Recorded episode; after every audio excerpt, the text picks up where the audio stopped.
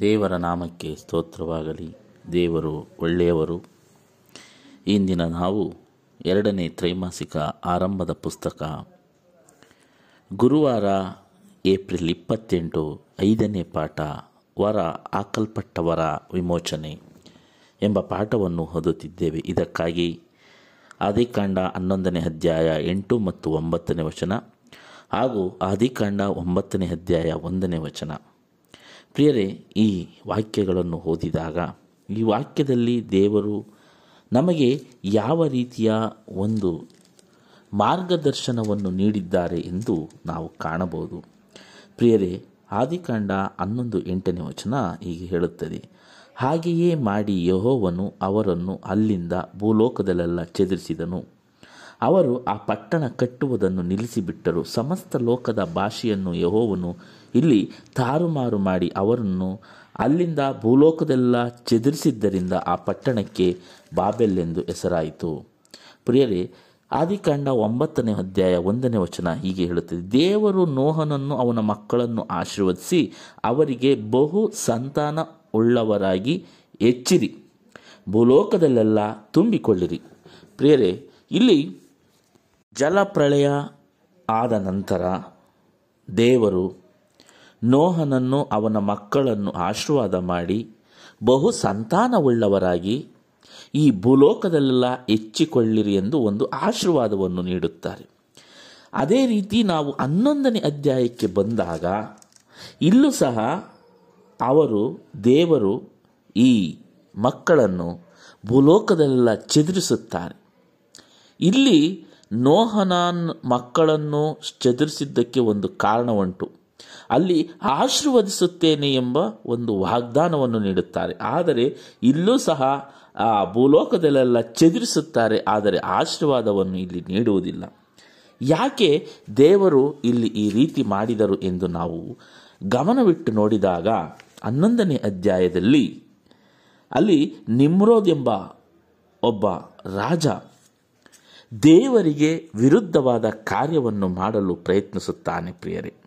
ಅವನ ಆಲೋಚನೆ ಏನಿತ್ತೆಂದರೆ, ಆ, ಅಲ್ಲಿ ಆ ಒಂದು ಶ್ರೀನಾರ್ ಎಂಬ ದೇಶದಲ್ಲಿ, ಆ ಒಂದು ದೇಶದ ಬಯಲು ಸೀಮೆಯಲ್ಲಿ ಅಲ್ಲಿ ಈ ಒಬ್ಬ ರಾಜ, ನಿಮ್ರೋದ್ ಎಂಬ ರಾಜ, ಎಲ್ಲ ಜನರನ್ನು ಒಟ್ಟುಗೂಡಿಸಿ ಆಕಾಶಕ್ಕೆ ಮುಟ್ಟುವಂಥ ಗೋಪುರವನ್ನು ಕಟ್ಟಲು ಪ್ರಯತ್ನಿಸುತ್ತಾನೆ.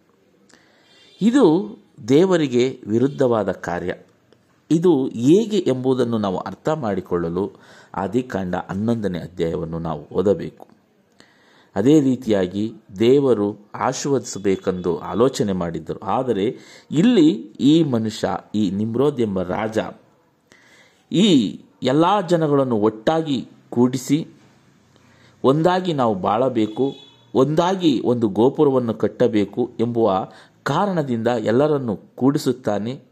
ಕೂಡಿಸಿ ಆ ಒಂದು ಕಾರ್ಯ ದೇವರಿಗೆ ವಿರುದ್ಧವಾಗಿದ್ದ ಕಾರ್ಯ. ಹೌದು ಪ್ರಿಯರೇ, ಐಕ್ಯತೆ ಎಂಬುದು, ಒಂದುಗೂಡಿಸುವುದು ಎಂಬುದು ದೇವರಿಗೆ ಇಷ್ಟವಾದ ಕಾರ್ಯ. ಆದರೆ ಆ ಒಂದು ಒಂದಾಗಿ ಕೂಡಿದಾಗ ನಾವು ಮಾಡಬೇಕಾದ ಮುಖ್ಯವಾದ ಕಾರ್ಯವೇನೆಂದರೆ ದೇವರನ್ನು ಮಹಿಮೆಪಡಿಸಬೇಕು. ಐಕ್ಯತೆಯಿಂದ ನಾವು ದೇವರನ್ನು ಮಹಿಮೆಪಡಿಸಬೇಕು. ಆದರೆ ಇಲ್ಲಿ ಹನ್ನೊಂದನೇ ಅಧ್ಯಾಯದಲ್ಲಿ ಇವರು ಮಾಡಿದಂಥ ಕೆಲಸವೇನೆಂದರೆ, ಆ ಒಂದು ಐಕ್ಯತೆಯನ್ನು ಒಳ್ಳೆ ಕೆಲಸಕ್ಕೆ ಉಪಯೋಗಿಸದೆ ಕೆಟ್ಟ ಕೆಲಸಕ್ಕೆ ಉಪಯೋಗಿಸಿದರು. ನಾವೆಲ್ಲರೂ ದೊಡ್ಡ ಹೆಸರನ್ನು ಮಾಡಬೇಕು ಎಂಬುದು ಅವರ ಉದ್ದೇಶವಾಗಿತ್ತು. ಇದು ಅವರಲ್ಲಿದ್ದ ಅಹಂಕಾರ ಮತ್ತು ಗರ್ವಗಳನ್ನು ಪ್ರತಿಬಿಂಬಿಸುತ್ತಿತ್ತು. ನಿಜವಾಗಲು ಮನುಷ್ಯರು ದೇವರನ್ನು ನೇರವಾಗಿ ಎದುರಿಸುವಾಗಲೆಲ್ಲ ನಾವು ಹೆಸರು ಮಾಡಿಕೊಳ್ಳಬೇಕೆಂದು ಬಯಸುತ್ತಾನೆ. ಹೌದು ಪ್ರಿಯರೇ.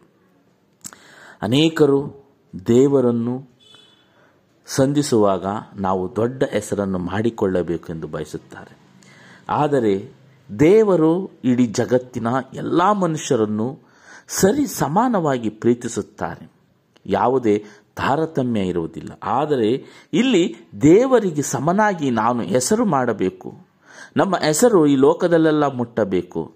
ನಾನು ಹೆಸರು ವಾಸಿಯಾಗಬೇಕು ಎಂಬ ಉದ್ದೇಶದಿಂದ ಈ ಒಂದು ಕಾರ್ಯವನ್ನು ಮಾಡಲು ಆತನು ಮುಂದಾಗುತ್ತಾನೆ.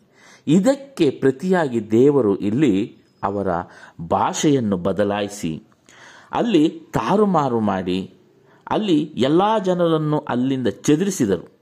ಚದುರಿಸಿದ್ದರಿಂದ ಆ ಸ್ಥಳಕ್ಕೆ ಬಾಬೆಲ್ ಎಂದು ಹೆಸರಾಯಿತು.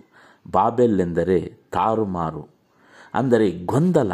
ಈ ಗೊಂದಲವಾಗಿ ಅಲ್ಲಿ ಈ ಜನರೆಲ್ಲ ದಿಕ್ಕಾಪಾಲಾಗಿ ಹೋದರು. ಆ ನಂತರ ಎಲ್ಲರನ್ನು ದೇವರು ಅಲ್ಲಿಂದ ಚದುರಿಸಿಬಿಟ್ಟರು.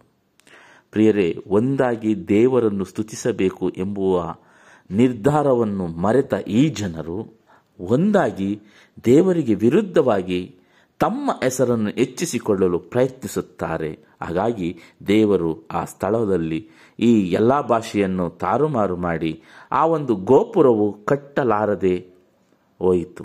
ಇದರಿಂದ ಅವರು ದೇವರಿಗೆ ವಿರುದ್ಧವಾಗಿ ಸ್ಥಾಪನೆ ಮಾಡಬೇಕೆಂದಿದ್ದ ತಮ್ಮನ್ನು ತಾವು ದೇವರ ಮುಂದೆ ಹೆಚ್ಚಿಸಿಕೊಳ್ಳುವುದಕ್ಕೆ ಒಂದು ರಾಜ್ಯವು ಸ್ಥಾಪನೆ ಮಾಡಬೇಕಾಗಿತ್ತು. ಆ ಒಂದು ಆಲೋಚನೆ ಇಲ್ಲಿ ಬಿದ್ದು ಹೋಯಿತು.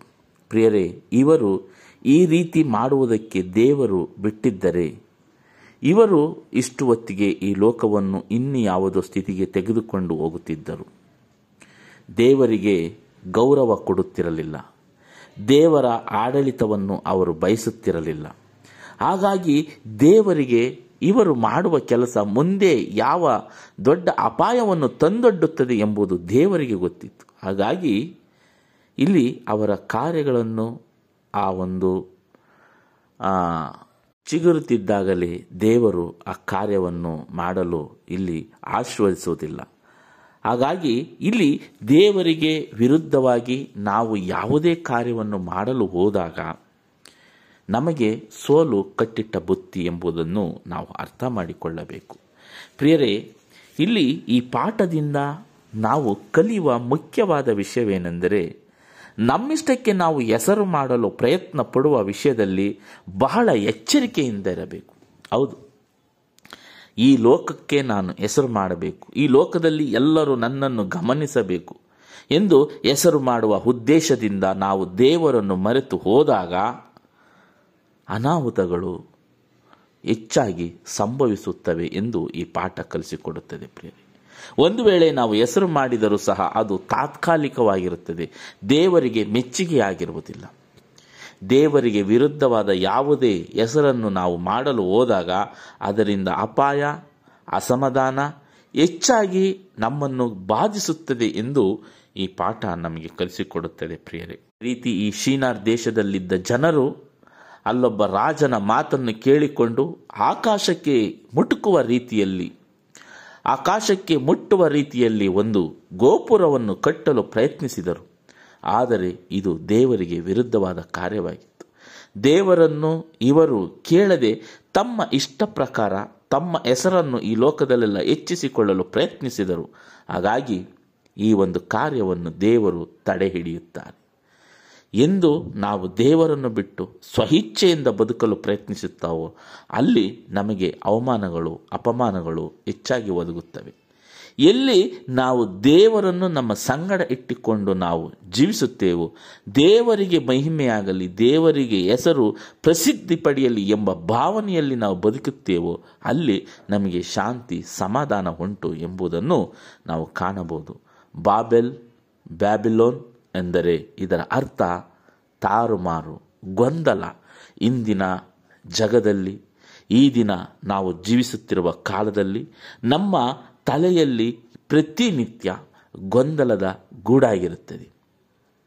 ಯಾವ ಕೆಲಸ ಮಾಡಬೇಕು, ಬಂದಿರುವ ಸಮಸ್ಯೆಯನ್ನು ಹೇಗೆ ಎದುರಿಸಬೇಕು ಎಂದು ಗೊಂದಲದಲ್ಲಿ ನಾವು ಜೀವಿಸುತ್ತೇವೆ. ಕಾರಣ ನಮ್ಮ ಜೊತೆ ದೇವರಿಲ್ಲದಿರುವುದಕ್ಕೆ. ನಾವು ದೇವರನ್ನು ನಮ್ಮ ಹೃದಯದಲ್ಲಿ, ನಮ್ಮ ಕೆಲಸಗಳಲ್ಲಿ, ನಮ್ಮ ಆಲೋಚನೆಯಲ್ಲಿ ಮುಂದಿಟ್ಟುಕೊಂಡಾಗ ಖಂಡಿತವಾಗಿಯೂ ದೇವರು ಎಲ್ಲ ಕೆಲಸವನ್ನು ಗೆಲ್ಲಿಸುತ್ತಾರೆ ಎಂದು ಈ ಪಾಠ ಹೇಳುತ್ತದೆ ಪ್ರಿಯರೇ. ಜ್ಞಾನೋಕ್ತಿಗಳು ಮೂರನೇ ಅಧ್ಯಾಯದಲ್ಲಿ ನೋಡಿದಾಗ ಆ ಮೂರನೇ ಅಧ್ಯಾಯ ನಮ್ಮ ಬದುಕನ್ನು ಬದಲಾಯಿಸುವಂತಹ ವಾಕ್ಯಗಳು ತುಂಬಿದ್ದವೆ ಪ್ರಿಯರೇ.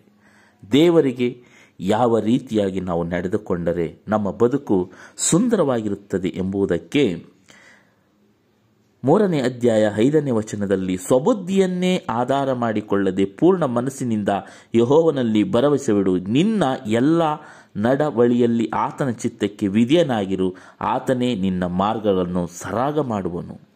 ಹೌದು ಪ್ರಿಯರೇ, ನಮ್ಮ ಎಲ್ಲ ಕೆಲಸಗಳನ್ನು ಆತನಿಗೆ ಒಪ್ಪಿಸಿದಾಗ ಆತನೇ ನಮ್ಮ ಬದುಕನ್ನು ಸರಾಗ ಮಾಡುತ್ತಾನೆ.